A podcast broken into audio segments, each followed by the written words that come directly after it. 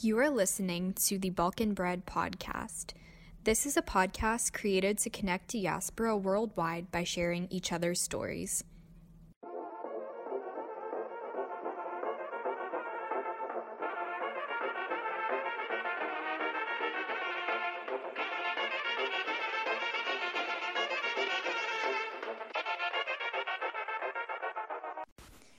Everyone, and welcome back to another episode of the Balkan Bread podcast. I'm your host, Amina. If you guys are new here, we've had this podcast now for over three years, which is pretty insane to think about. And I've had some pretty amazing guests on here. The beauty of doing this is just being able to connect with other diaspora all over the world. We've had guests on the show all the way in Australia to Europe to Canada, pretty much everywhere, which is amazing. And it never seems to run out because there are so many of us around the world, which is super exciting. So, for today's episode, I have one of my friends on the show. He was actually born in Sarajevo, and in 1992, his family moved to London, where he's living right now. So he's done some pretty amazing creative work. I'm going to kind of let him introduce, you know, his whole journey and how he got into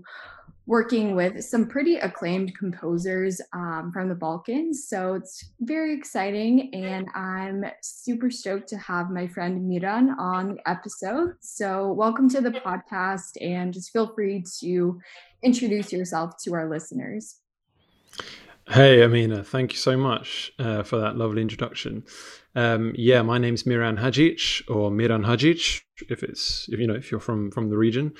Um, and yeah, as Amina says, I was born in Sarajevo in 1990. Uh, but my family escaped the the war just before Sarajevo became completely besieged um, in 1992, and we came to London. Um, and I've grown up in London, um, hence my kind of London accent, as you can probably hear. Um, but uh, yeah, but I've, I've, i sort of feel uh, British Bosnian, I guess, if, if, that's if that's a thing. Um, and yeah, I'm a, I'm principally uh, a, a, writer. Um, I write plays, uh, but I also have started uh, writing in other mediums as well. Uh, so I've just launched. In fact, I've I've not only written but I've produced also a whole new uh, audio drama series called Out of the Woods: New Plays from the Balkans, which are uh, individual audio dramas um, written by writers from the region. And uh, we just launched this week um, in in June 2021. Um, series one is Kosovo. Um, and series one is kind of well there's, there's, there's we can talk about all the all the, the ways that kosovo links in with it. Uh, i went to kosovo in 2017 to um, uh, work with a kosovan composer called trimor Dhomi uh, on on a, an audio drama. And then we also have two uh, short pieces by two young writers from kosovo called agnesa mehanoli and ulpiana Maloku and uh, yeah, you can listen to all those pieces now, which has been very exciting. We, we, we launched them last week at a series of listening events where we had uh, people joining a webinar and then we played the whole series, the, the whole episode in full. Uh, and then there was a webinar afterwards.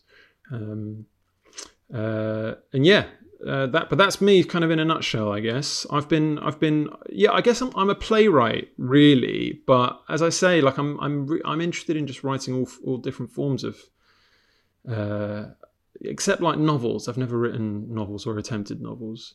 But yeah plays audio dramas. I'm trying to write some tv as well. Um, uh, yeah and that's that's me really very cool. Yeah, I am trying to write my memoir right now, and I would not recommend. It's very difficult. So yeah, I bet. Maybe maybe stick to this. Um, but I think there's something so powerful just about writing and being able to preserve these stories and these different cultural traditions because I always think about what's going to happen after our generation and what are we going to have left you know for people to understand our people our region just where we come from in general. So I really, you know, applaud anyone who is doing any kind of art form, really, whether that be, you know, this audio drama or if you're a painter, if you're a writer, if you're, you know, a videographer, it really doesn't mm-hmm. matter. I just think it's cool to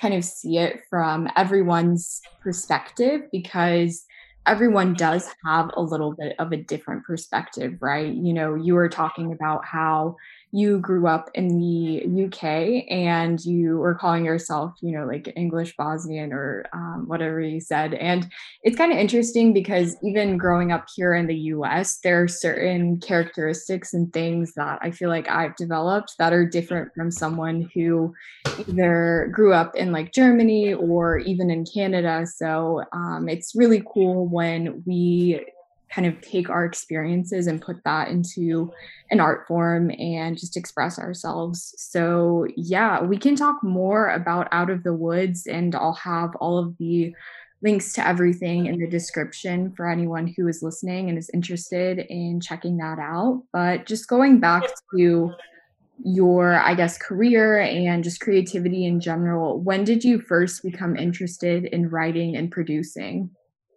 Well, I think I've always been interested in it. I, I, I, remember writing for fun when I was quite young, you know, and write, and also doing stuff like um, making films with some of my friends. This is maybe when I was eight or nine or ten, making these little kind of really bad rip-offs or remakes of James Bond um, we did some horror films as well. We did like spoofs of the news. Uh, yeah, we, we, were lucky enough to have like a movie camera that my parents usually used to like videotape holidays or, or, or whatever. And so we, yeah, I remember making um, Fawlty Towers. I think was was the first one that I made. I don't know if you do you know Fawlty Towers. It's, it's a, it was a UK sitcom with John Cleese, Basil Fawlty, set in a hotel. That familiar? It's been quite it's quite popular. I have not heard of it, but it sounds okay pretty funny. well, anyway, we we yeah we remade it, and uh, that wasn't really uh, that that was that was right right at the beginning of my career when I was eight or nine. Um, but I feel like I've always had this kind of uh, impulse to make stuff and, and create stuff, and as you say, it's a very powerful thing, you know, because on the one hand, it's it's a way for you to express something, um, which maybe you feel is is necessary, or you just kind of do it for the love of it. You you do it for the uh, for the enjoyment of the written word on the page, or uh, a a film, or a, a piece of poetry, or whatever. You get something out of that. You enjoy it, and and that's good enough reason to do it. But also the other thing is that it's ama- and it's an amazing way to communicate, and it's an way, amazing way to uh, reach out to people and to uh, move people which is what I think stories can do. Um, so yeah, I, I remember writing um, my first ever play when I was about seventeen. Um, I went to a school where there was not where there was. I guess people were. It was quite a high achieving school in many ways, and everyone was doing very well. And I felt like I wasn't doing well. And I remember having a conversation with uh, some teachers who are I was trying to get into the into college into the college of the school effectively, which is called sixth form here in the UK.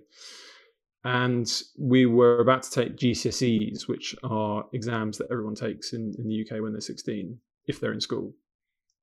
And these teachers said to me that I, if I didn't get better grades, if I didn't get good enough grades, I'd have to find another school. And obviously, I really liked this school. I had lots of friends here. I really, you know, wanted to stay but yeah, I really struggled at, at, at school. I, I, just, I guess, I just found particularly things like maths and physics. I just couldn't get my head around it, which is weird because now I find that stuff fascinating. But at the time, it just felt like it, it, it well, it just felt like a chore, and I, I and, and it made me, it made me feel kind of not very smart. Basically, I can't remember what compelled me, but I, I decided they were doing a school production of the John Steinbeck novel of Mice and Men. And do, do you know that story? I do. That one, yes, that one I did. That one you do, good. uh, well, so you, you probably know George and Lenny, the characters in that. And, uh, you know, it's set in post the post Great Depression US. And George and Lenny are two workers and they're trying to look for work. And George is a kind of cynical, smart guy. And Lenny is his kind of big, lovable but slightly slower uh, friend, and they're traveling around. And I was cast as Lenny in this uh, play, and I, you know, I was taller than everyone else as well, so I, I was kind of a good fit. But and you know, I so I started like rehearsing this play and doing this play, and there was something about inhabiting a character and sort of engaging with a piece of writing and a text that just really brought out the best in me and i guess gave me a new it, it gave me a new kind of confidence in myself and that's when i really realized oh i, I think you know I, I, don't know what it is but i, I really love this like creative particularly like performing kind of aspect uh, performing not aspect but performing um uh, field, I guess, like this this kind of area. I love I, lo- I love the idea of live performance or of or of uh, storytelling. I think storytelling is fundamentally what it, what it was. Um, and then yeah, because I did this this play, I, I, I guess it suddenly gave me something to fight for um, in terms of you know trying to stay in the school and get better grades and and stuff. And also something interesting happens where you then because you've done this play, you've inhabited this character, you've uh, you've um, what's the word I'm looking for? You've thought about this person's life journey and you've thought about their aware their intention and their motivation in the world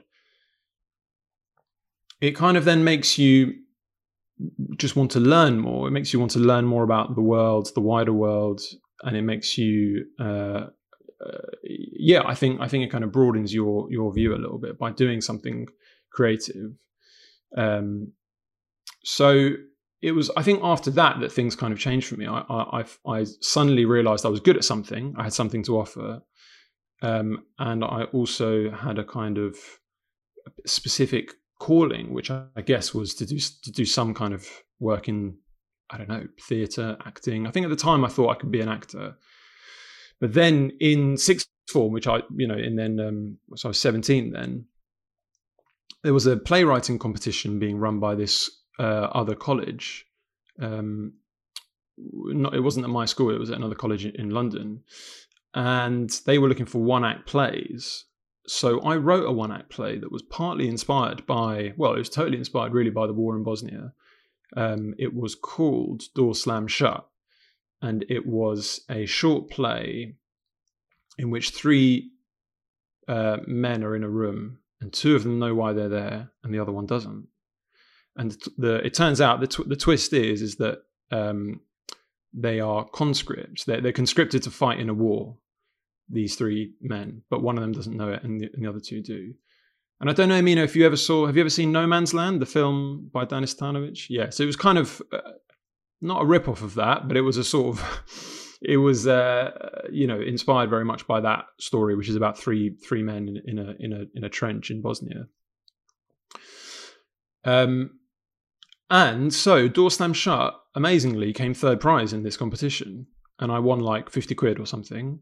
And I got to see my play staged by these uh, acting students at Kingston College, which is where it was and I remember just turning up on the first night and, and seeing, you know, I'd written this play, I'd submitted it, and I hadn't really seen it ever since. And I did, I wasn't part of the rehearsal process at all or anything like that. But then suddenly I arrived at this college, this theatre, and these students, these people, these actors were doing my work. They were doing, they were performing my writing. And it was just like one of these moments where it was just like magic. You know, you you you just couldn't really uh, couldn't really believe it. And I think I, from then I just always had this kind of bug of particularly writing for for theatre. Um, well, I think I think it also kind of runs in, in the family as well. I mean, it must do. My mum is a uh, piano teacher and a pianist, and she was a concert pianist back in her in her day in, in Yugoslavia and she you know particularly when i started showing more of an interest in theatre she started taking me to different types of shows things like samuel beckett plays you know waiting for godot and uh, she introduced me to much more like european drama uh, eugene ionesco like absurdism. And it all i think that was like a real um, uh, yeah godsend really that i could that i could you know if you if you have a parent who can encourage that and who can take you to places and kind of make, teach you a little bit about stuff uh, that's amazing her mum then as well um, who sadly passed away when i was very young but her mum uh, raza was a also a writer but she wasn't a, a, kind of creative writer she was like a she was a, a literary critic i guess um, and she was also the first dean of the only performing arts academy in Bosnia, in in Sarajevo, the Scenska Akademia. Um, and she, yes, so she was the first dean there, and so she she is was something of a kind of big, quite a big cultural figure in the cultural scene in, in Sarajevo. She knew as well, and she wrote books about Mesha Selimovic, who was the you know one of the uh, biggest writers to come out of Yugoslavia and she also then worked with loads of amazing students at the at the uh, the, the, university. So I kind of always thought she, you know, sadly, like I say, she passed away when I was very young. But I always feel like it would be pretty cool if she could see what I was doing now and see that I actually ended up doing theatre, which was, I guess, her her love as well. Um, but you know, I keep saying about theatre. I'm, I'm, I'm. I'm as a writer, I'm interested in all forms of writing. You know, I want to write for film and TV, and yeah, keep on writing audio and radio. Um, yeah, uh, except novels. Novels, I can't. I don't think I'm going to do that. That's that seems like way too much hard work. It is because you don't have that um like visual medium i guess you know it's all just on paper and so you really kind of have to work extra hard to convey you know an emotion or a feeling or putting the reader essentially in whatever experience you were in so a lot of the things that I've written so far, I have to approach it as, you know, that person doesn't know anything about me at all. And so kind of writing it from that perspective is definitely challenging. But going back to the play and everything, I know what you mean just about seeing something that you've created and then seeing other people either. For me, it would be seeing people wearing my clothes and giving it as a gift, you know, to their parents or to a family member. And so being able to see something that you've written appreciated by a bunch of other people, it's kind of the same feeling like, and I don't know if you're the same way, but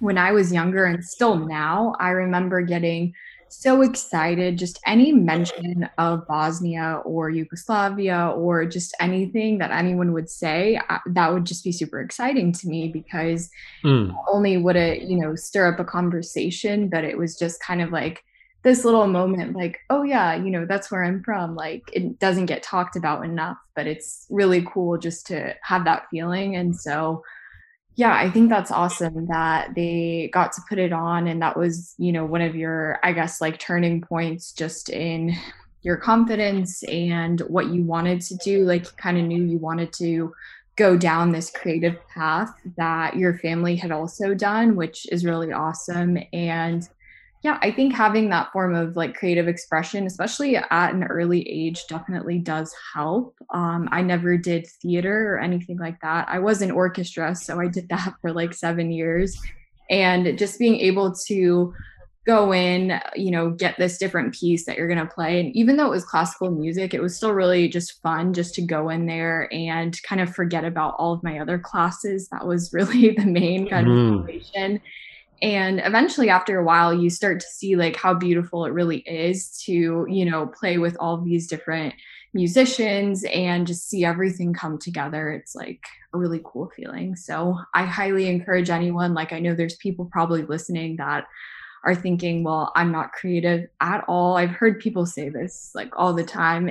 And it's just like you just kind of have to find those things that you enjoy. You don't even necessarily have to be good at them, but just something that you think is fun. Like you can be creative. You just have to put yourself, I think, in those different experiences.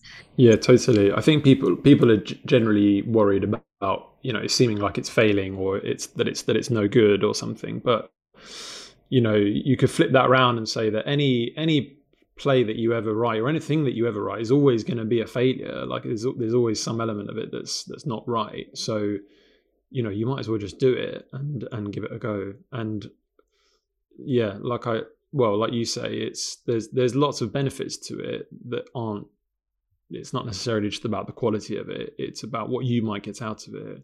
And i think that thing about putting you in the present is really important you know? Um, we spend so much time worrying about what's happened in the past and what what's going to happen in the future. But if you if you can do something like write it can really put you in the present moment and make you mindful. And i think that's incredible you know and there's no need to share it with anyone if, if you don't want to. That's just uh, the, the activity itself is enough i think yeah, absolutely. I mean, I have friends who, like, one of my friends, she really enjoys writing. And so she's kept, you know, so many different journals and just notebooks, different things that she's gone through. And she didn't exactly have the easiest, you know, childhood and just like upbringing. So it's really interesting, like, when she talks about those different experiences. It's not like super often, but just seeing that she documented it, she's like, I'm so thankful that I wrote it down, even if it was something that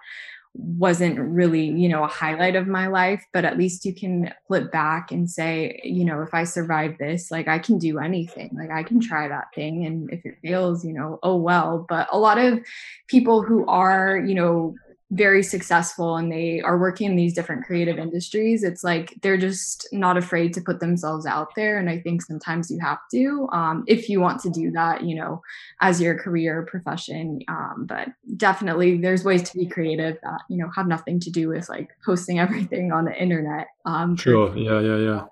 So, yeah. There's, there's there's also a kind of weird um, contradiction at the heart of it all where you're like i say you could just be writing completely on your own and, and you could you know spend all your time writing um, something that never sees the light of day. But equally if you're writing for something like theatre you know theatre is fundamentally a kind of social activity. You know it can't happen without people uh, both in terms of the audience and other people there to make it happen for you. You know a director uh, the actors, the sound designer, lighting designer, and so on. Or you know, and that, and that goes. The, the same rule applies to audio drama, um, which you know is recorded in a room, uh, in a recording studio, and then and then put out there. Yeah. Um, so yeah, it's just it's one of these interesting things where it's this intensely private thing, writing, but fundamentally, especially if you're doing it if you're doing it for theatre, it's for a public space and so I guess you have to sort of grapple with both those those ideas. Right. What people will say, if they're going to like it, if they're going to understand it, and yeah, yeah, yeah, yeah, yeah, yeah, and also just yeah, and also just like uh, working with other people. You know, it's not just it's not just and and also that it can't it can't exist without other people as well. Um, yeah, definitely and then just working with other creatives and um, working on these different projects. So you mentioned earlier that you traveled to Kosovo and worked with an acclaimed composer. So what was that whole experience like? Was this your first time like really working with someone? I guess that was uh, more notable, just like in this kind of realm of work, or how did that play out? Yeah, well, it, it, this was the first time that I worked as a writer so directly with a, uh, a composer, a musician, um, which is yeah uh, this piece Fifth Dimension, which is about uh, a former popular musician who's commissioned to write a new national anthem, and it's set in a kind of dystopian UK. Um, the whole thing started in 2017 with a radio drama called On Kosovo Field by the playwright Fin Kennedy, uh, which was broadcast here on BBC Radio 4 uh, in, in 2017. And it's about two young uh, Kosovans who escape the war in Kosovo and come to the UK. And they grow up in Manchester. Uh, and the play is about them going back to Kosovo to find out about um, find out about the truth about what happened to their parents and to find out about Kosovo as a country and to kind of go on this um, journey of, of discovery, I guess, of their identity. And of course, with my kind of Bosnian uh, heritage, my you know uh, Balkan heritage, I and, and and the fact that this kind of it's not exactly the same, but it, there was a reflection there in, in terms of my own experience. Fin's piece really uh, really moved me and and uh, yeah, kind of really struck me. Um, and so I wrote to Fin to say how much I enjoyed it because we kn- we knew each other from before. He he'd run a playwriting group that I was a part of, and he said, "Well, great. Do you want to get involved somehow? Because we want to try and take the play to Kosovo. We want to, uh, or take um, uh, on Kosovo Field to Kosovo. We want to get an Albanian language version of it translated. We want to uh, sort of just see what we can do with uh, this play. Can we use it as a kind of springboard into into something else, into something bigger? Uh, could we do an audio drama festival out in Kosovo? Or you know, we had all these kind of mad ideas that um, we we ended up sort of whittling down into the into the podcast as it is now. Um, but yeah, that was that really kicked off uh, this whole project. And so I traveled out to Kosovo in 2018 um, with one of Fin's colleagues from his uh, company, Tamasha. And part of that trip, you know, we went out there to meet people and to, and to discuss and to have, uh, you know, see what the infrastructure was like for audio drama. Um, but part of that trip was that I was commissioned to write my own uh, my own audio drama, which w- was sort of to be a response to my time in Kosovo, but it could kind of be about whatever I wanted to be, really. Um, and also, the idea was that I was to then collaborate with a, uh, a composer or a musician from Kosovo because Fin Kennedy's play on Kosovo Field was a collaboration between him and PJ Harvey, who's the famous English uh, singer songwriter. Um, and so we wanted my experience to kind of reflect that that experience in a way. Um, so that was amazing. I, you know, went out to Pristina in 2018 and and spent a week there and met this amazing composer called Trimor uh, who is, I mean, his, you know, he, his he's amazing. His CV is like astonishing, and not only that, but he is a just such a, a really amazing, kind, gentle person to talk to. And we just met up and you know had a couple of beers and coffees and uh, talked about um, whatever you know Kosovo and the UK and uh, what it's like to be a composer in in Kosovo and um, he he told me this story of how he was invited by the Brno Philharmonic, which is an orchestra in um, Brno in the Czech Republic. He was invited by them to come and record one of his uh, compositions, but because Kosovans are uh, Kosovo is not recognized by all countries um, uh, in in the EU. The Czech state denied uh, Trimor a visa, like a work permit, to get out there. Mm-hmm. So he was in this kind of absurd situation where he was invited by this film, this you know, this orchestra to go and be present at the recording of his of his work, and yet the state was denying him. And to put it into context, I guess at the same time, I was living in a country in which a year before we had just voted to leave the European Union. Um, and we, uh, the UK, particularly in the aftermath of the referendum, but I, but I think still then and still kind of now, felt very divided. You know, for the first time. Um, f- well, for the first time in a while, it was it felt very acute that that division you know, similar, I guess, probably how you may have felt after the, the, the Trump vote. Like suddenly, it was there was this real real split in the in the country, um, and also just the kind of rhetoric in the referendum um, and the idea of nationalism. It could really become almost mainstream. Uh, it, it had been given a platform by this by this referendum by this vote, and I found that kind of worrying and concerning. Um, uh, and it reminded me and my family, I guess, of uh, you know Yugoslavia and, and, and, Bosnia and what happened there. So I kind of wanted to, and so anyway, part of the part of meeting, part of the kind of odd situation that Trimor found himself in was that he he was denied travel, yet I was living in a country where we just voted to kind of curtail our freedom of travel and. Uh, uh, I just the, the, kind of absurdity of that really struck me, and I decided that I wanted to write something about not about Kosovo or about Bosnia or about Yugoslavia, but I wanted to write something about the UK then, or you know, uh, as as it still feels now to to this day.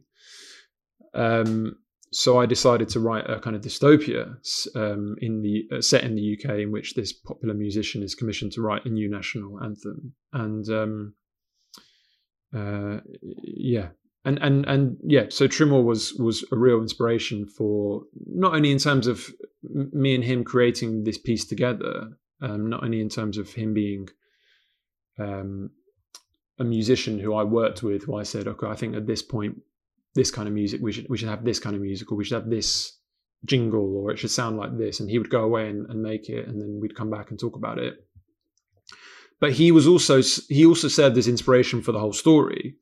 Um, he was also a kind of you know the conversations that i had with him and him telling me about his battles with various uh, bureaucracies and, and various states to try and get his work on.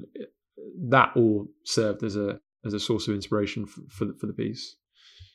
So yeah, it was an amazing experience, like truly uh, unique and wonderful experience. And I, yeah, like I say, I, I didn't want to write about Kosovo. You know, I didn't feel that I was in a position. I'd spent a week there. It doesn't mean that I could necessarily write a play about it.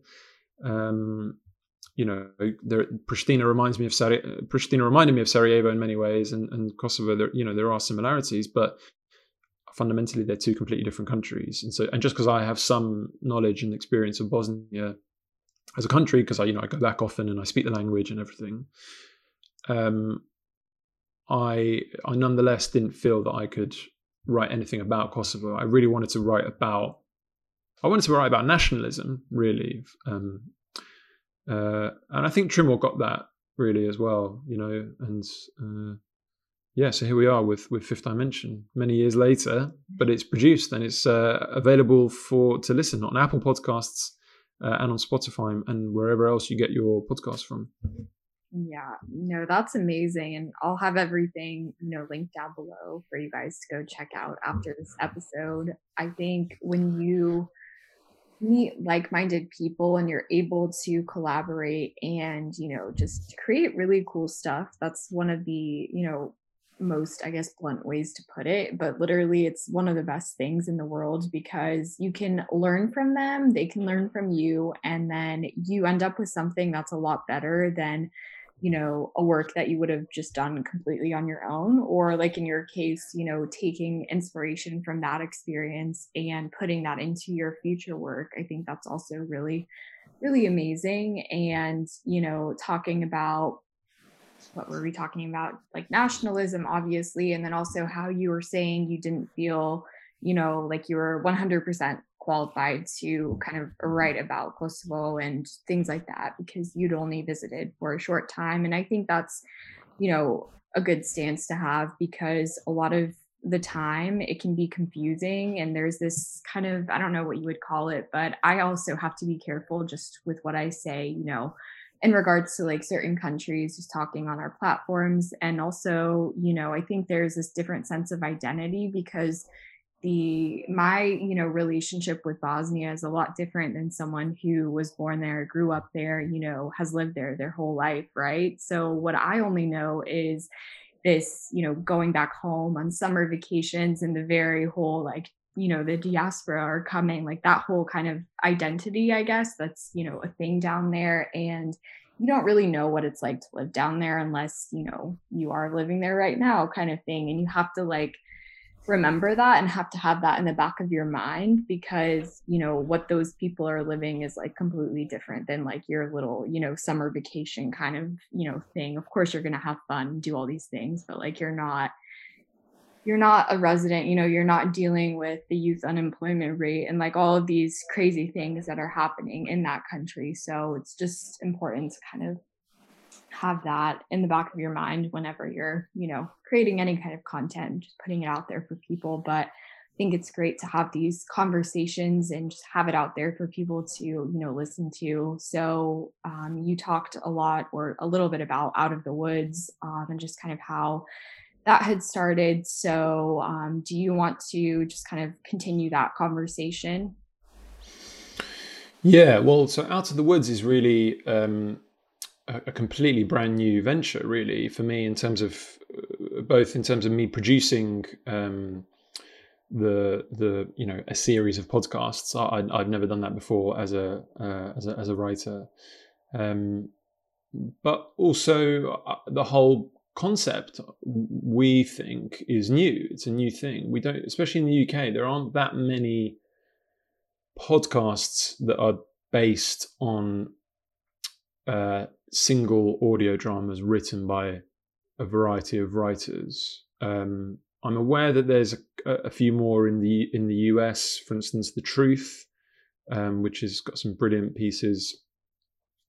But I don't, to my knowledge, there isn't much of that in the UK. There isn't much that in the UK, um, and certainly not in the Balkans. And um, so we really feel like we've got something here that's that's kind of new and quite exciting. And um, you know, if you're if you're out there and you're and you're listening to this, um, uh, sorry, I mean, I'm going to use the podcast as a chance to to try and uh, get some get some more writers. I'm going to use it as marketing essentially. But um, if you're out there and you're listening to this and you and you think, oh, I, have got a, I've got an idea for a story that you know could be an audio drama, uh, and you're from the Balkans, you're from the region, then do get in touch and let me know because we are, you know, we we called this series one Kosovo because and we but we called the whole project New Plays from the Balkans because we want to go around and do more series, you know, with plays from different countries.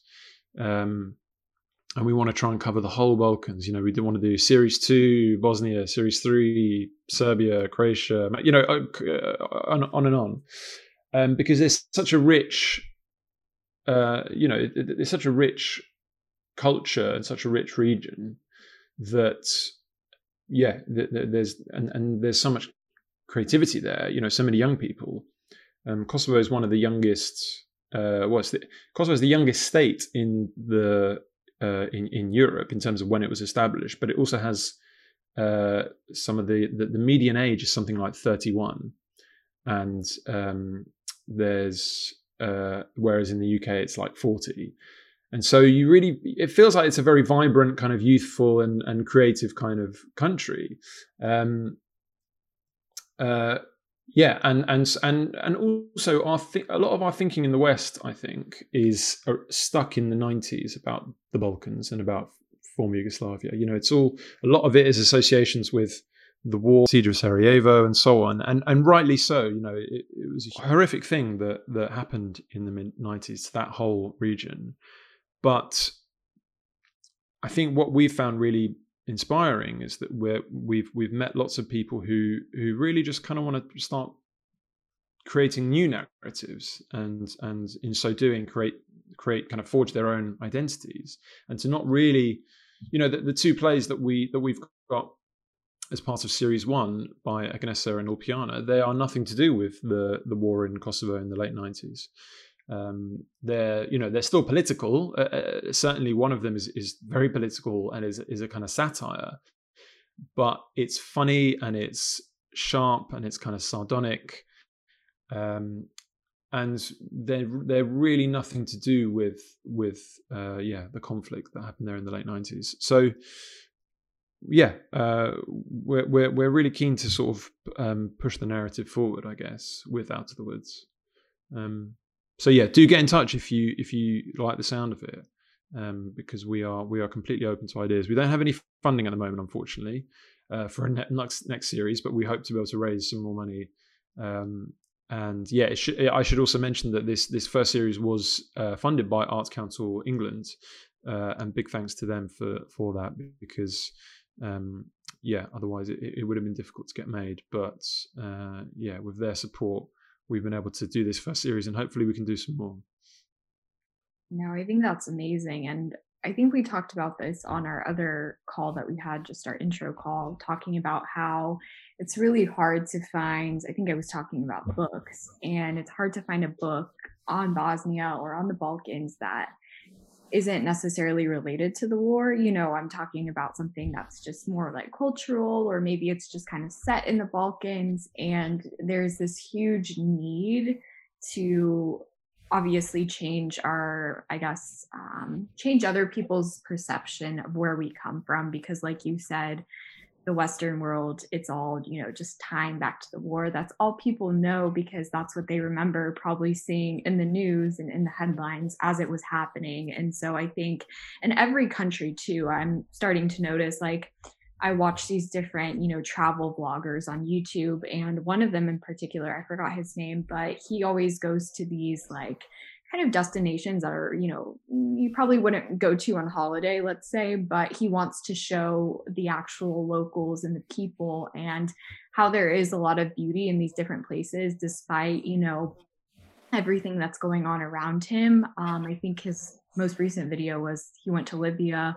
Um, he's gone to like North Korea, which is crazy.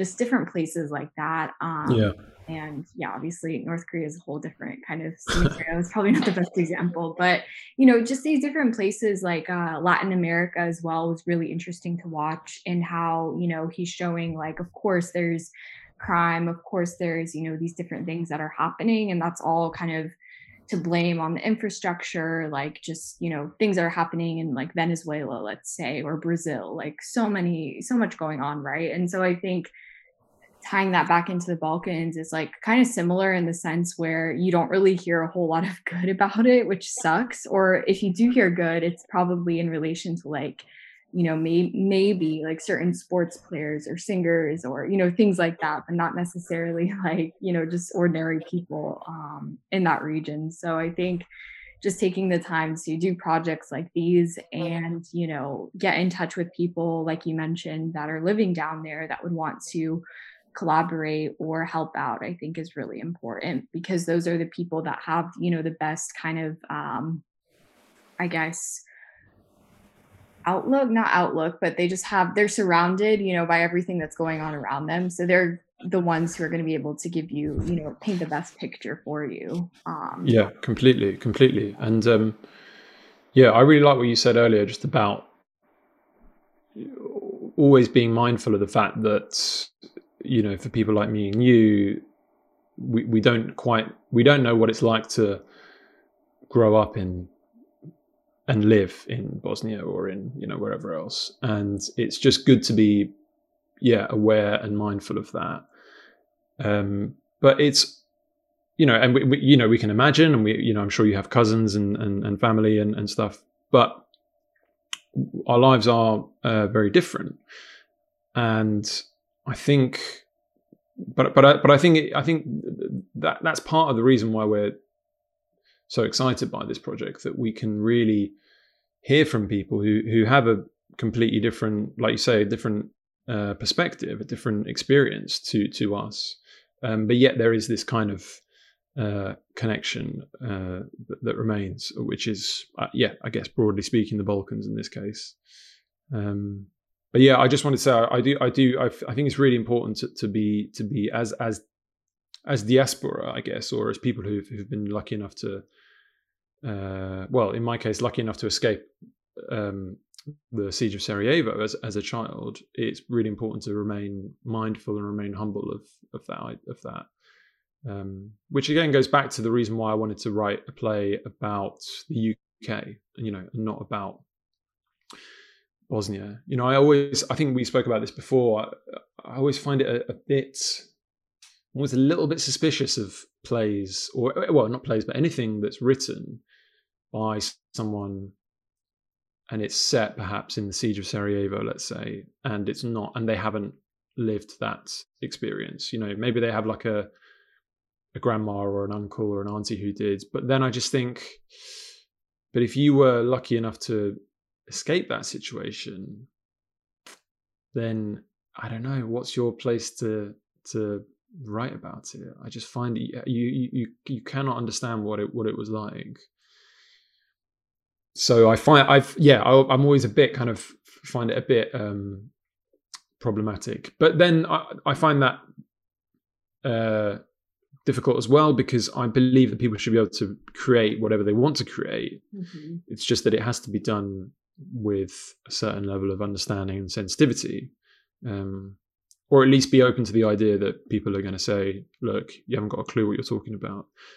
You know, I, have never written a play that's set in Sarajevo in the time of the war. I've just never felt comfortable to to do that. who knows? Maybe that will change if as I kind of get older. But for now, I'm pretty sure I haven't. I'm just trying, trying to think about just in case if I've someone's listening to this and they go, "No, I've I've seen one of your plays and this was." No, no, I'm pretty sure I haven't.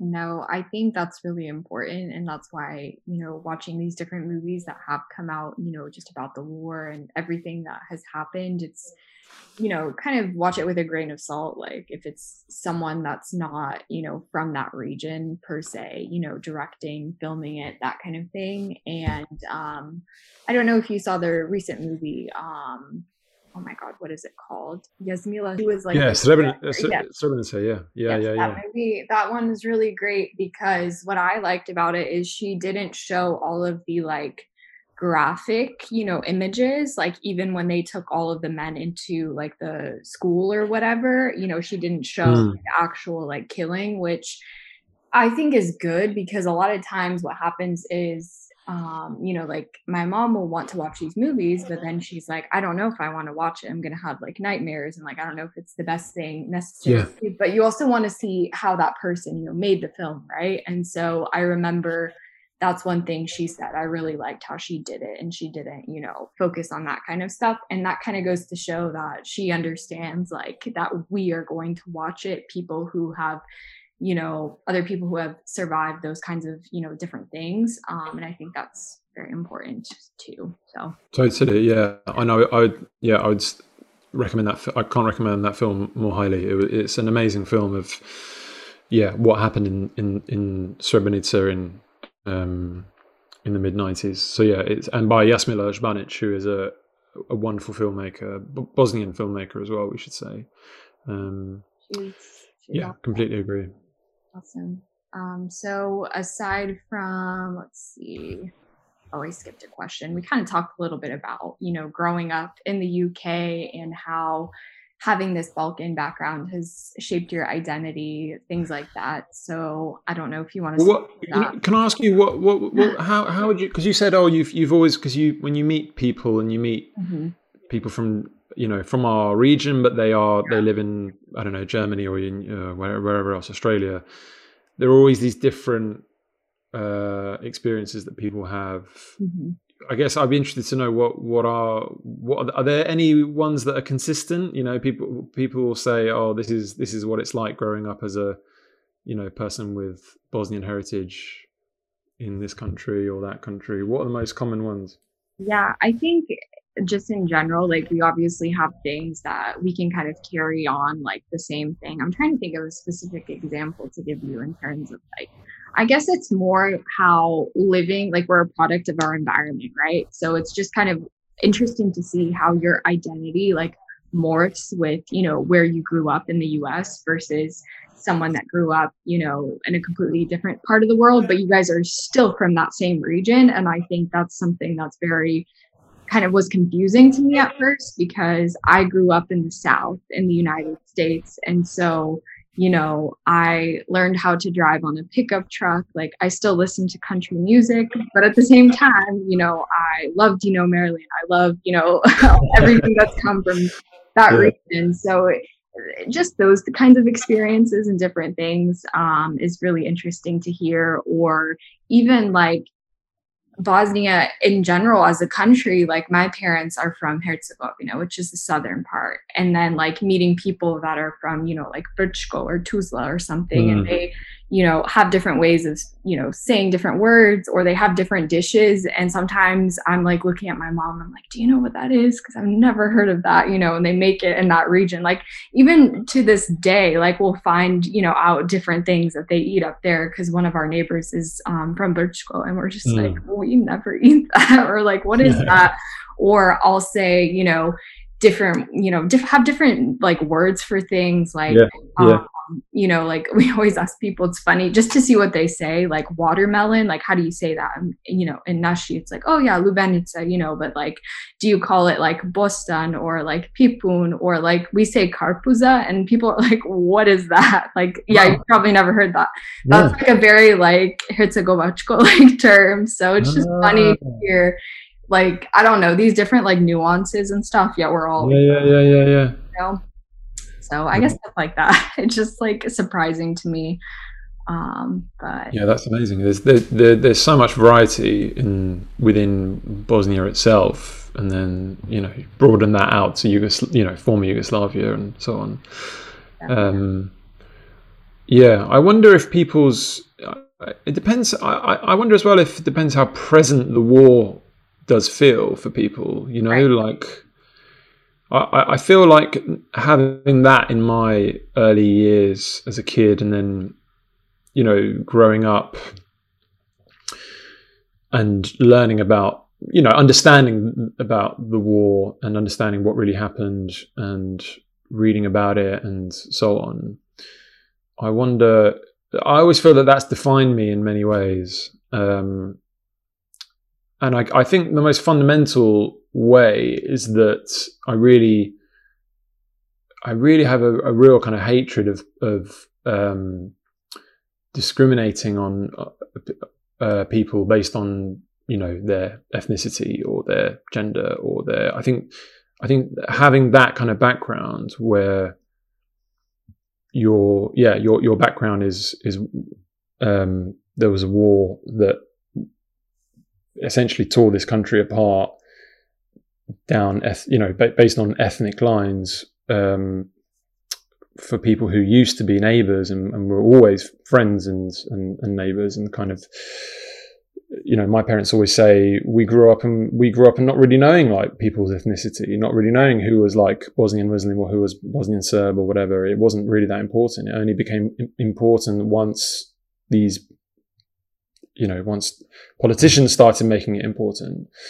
Um, yeah, I, I sometimes think that there must be a common thread between all of us who've had that experience that we all have this kind of aversion to uh, yeah hatred that's created based on particularly on ethnic lines you know um, but i guess you can broaden that, that out to, to, to anything um, yeah like i say gender, religion, uh, sexual orientation, and so on. Um, but to, to, put a slightly more kind of upbeat tone, I do think sense of humor as well is a huge thing in in our culture, and I think that's something that I can always, if ever I meet anyone from ex Yugoslavia across the globe, I think sense of humor is always uh, a very important thing and very uh, feels like a real shorthand, you know, and just kind of bonding with people over the different ways that swearing is done in, in Bosnian culture. You know, I, I kind of I love that. Uh, although I don't think we should. Can we swear on here? I, I, maybe we shouldn't go down that. Maybe, should, maybe this is clean, isn't it? Okay, but uh, but just the, the kind of the the way the, the, the most it's the most creative way of swearing in Bosnian. I, I find um, it's funny because whenever people want to learn a new language, the first thing they want to learn, you know, are the swear words. Yeah, totally, totally. Um, but you know, understandable. I, yeah, of course. I think humor for sure, and sometimes it can be used as a way of like not necessarily expressing grief but just like dealing with like these traumatic experiences like we just kind of default to like using humor to almost like cover up kind of what we went through and like make a joke out of it even though it's like not funny but just the way that we say certain things like it is funny to us you know? Yeah yeah yeah um, yeah yeah. yeah it just i don't know. Like certain things you learn growing up it's funny to like look back on. You're like oh my god that's what that actually means. Or a lot of it i remember watching like you know Lud Zbunjen Normalan and like being able to understand the jokes on there and stuff. Like that definitely helps like make sure that you're still kind of connected. Yeah yeah yeah. Totally Totally. I think I think that, that I mean I'll always be so grateful to my parents for uh, teaching me Bosnian at an early age, and yeah, because I think I think it's a, it's an enormous part of feeling feeling Bosnian. I guess yeah. you know if you can speak the language, um, you can you, you, you understand its its people. I think that's a really important uh, thing and I and I would like to think that I'm going to teach my kids Bosnian as well, so that they can feel, you know, uh, that, that, they also belong to this culture in in, in some way.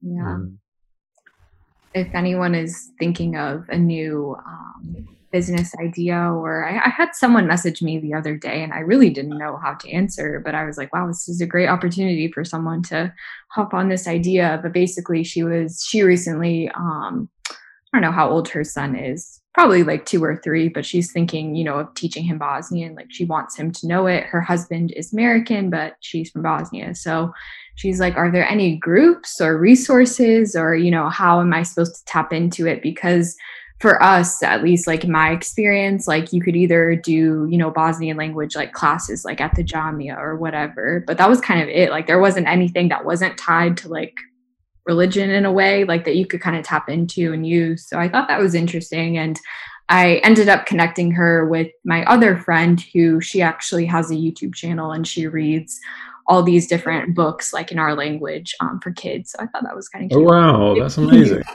yeah, um, Sabina, she's really sweet. So just things like that we have to think about like the next generation, like as scary as that is. But that's a new problem. I'm like, I'm like, no one's really thought of that yet. Like that's kind of a, you know, that's a valid thing to want to create for people because language no matter where you come from like that's the like number one way that you can pass on these different traditions and just like be guaranteed that it's going to you know stay alive versus not knowing the language then totally.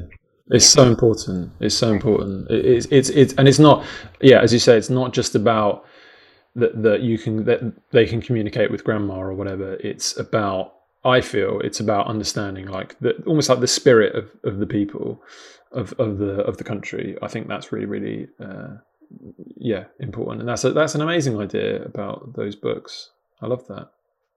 Yeah, um, I thought it was cool too. So there's all these different, I guess, ways to carry on just like our tradition and like turn it into something that other people can consume because even before I started Balkan Bread, like there really wasn't anywhere that you could get like cool clothes that like, you know, had the cities on them or stuff like that. So gives you this advantage because you don't have a lot of competitors out there versus if you just wanted to open up you know a woman's clothing boutique or something that's a little different kind of thing mm. so anyway that's all business talk different things which i always like to talk about uh, different ideas and just passing them along to people you know yeah. who are interested because i definitely don't have the time to you know turn everything into something which i wish i did but someone else well, but it's amazing but it's amazing what you've done already with this this podcast. I mean like you know i i i love it and i think it's an amazing uh, idea. And I, I was really curious to know what how you kind of came upon the idea to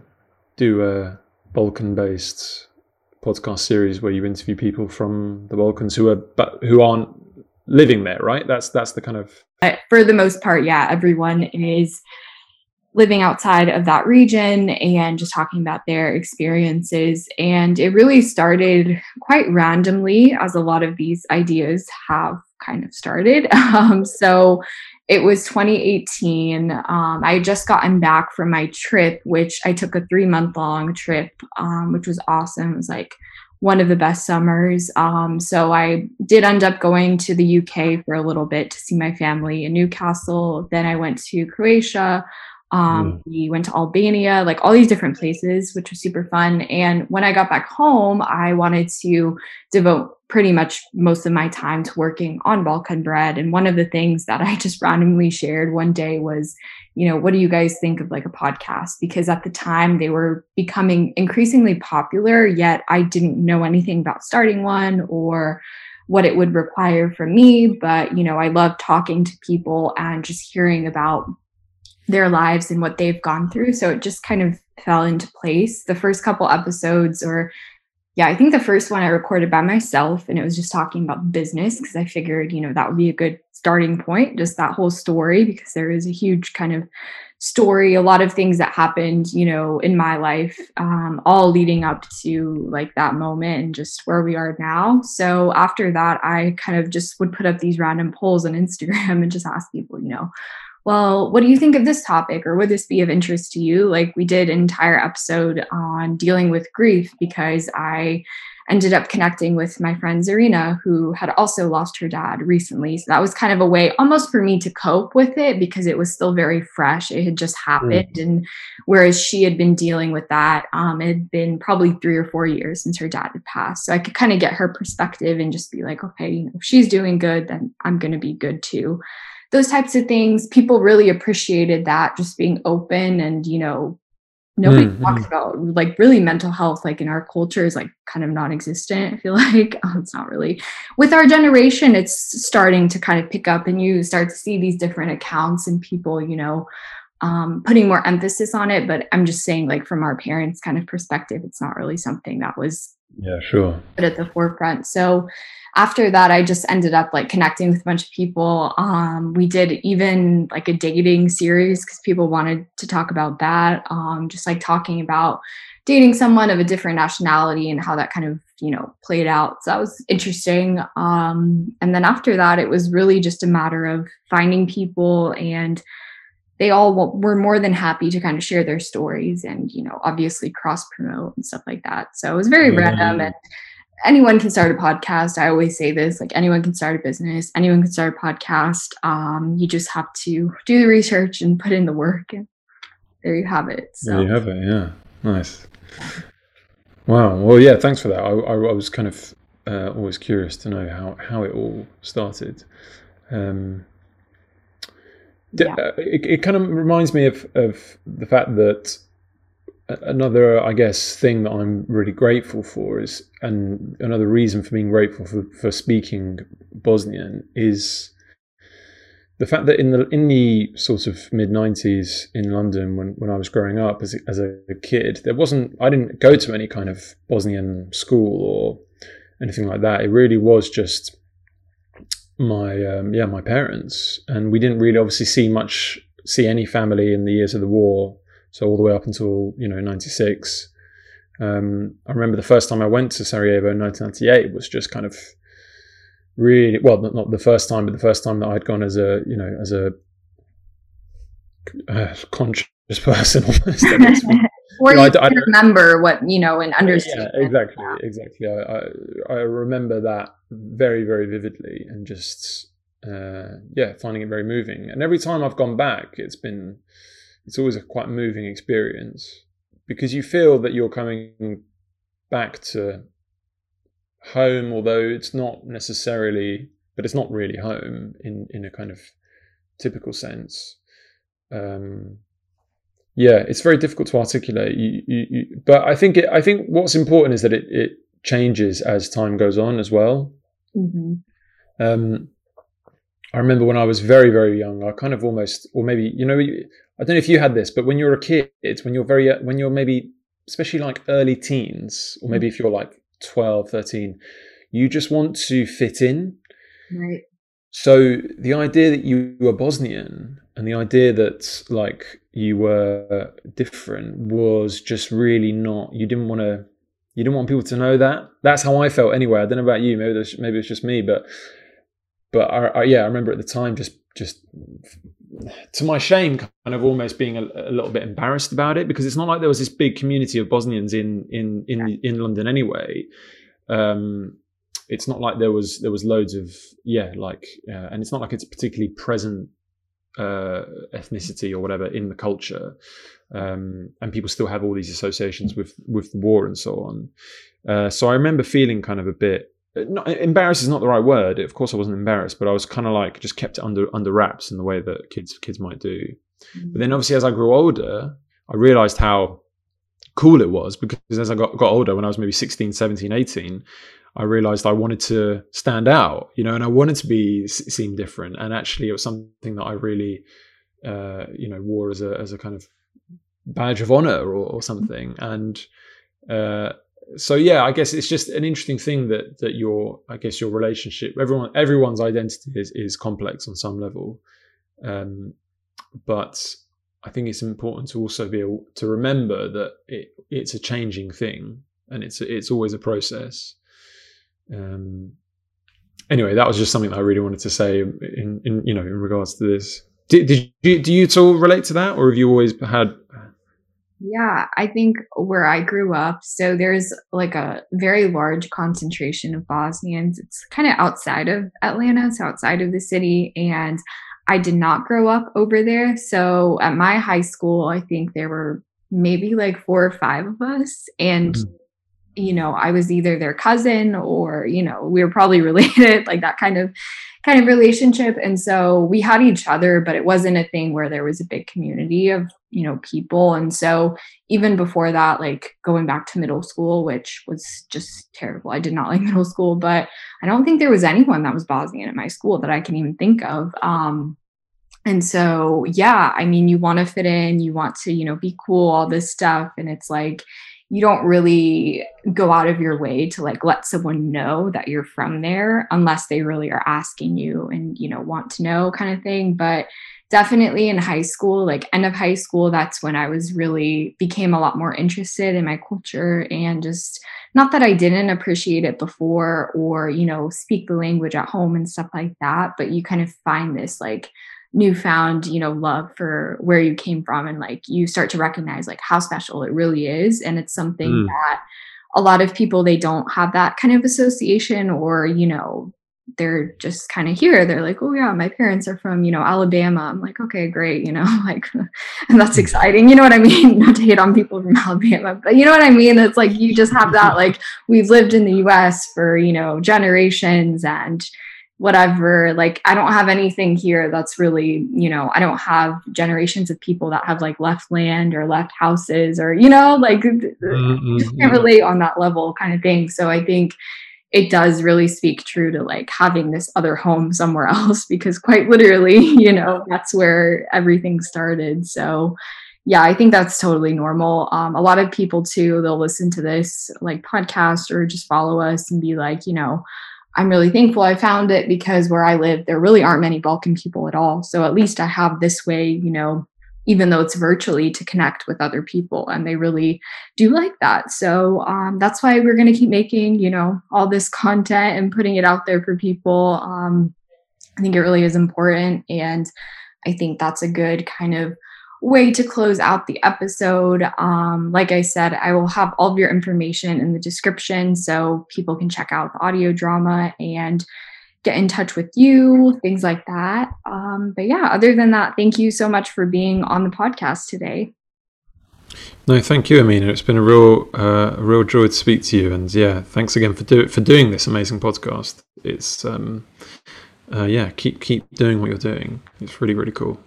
Absolutely. Yeah, I have to see how many episodes we're at now. I can't think off the top of my head because our upload schedule has been a little bit different, but definitely going to keep at it and for anyone listening that's interested on being on our podcast definitely feel free to reach out to us either on instagram or feel free to just send me an email it's hello at balkanbred.com so thank you guys again for listening and we'll talk to you on the next episode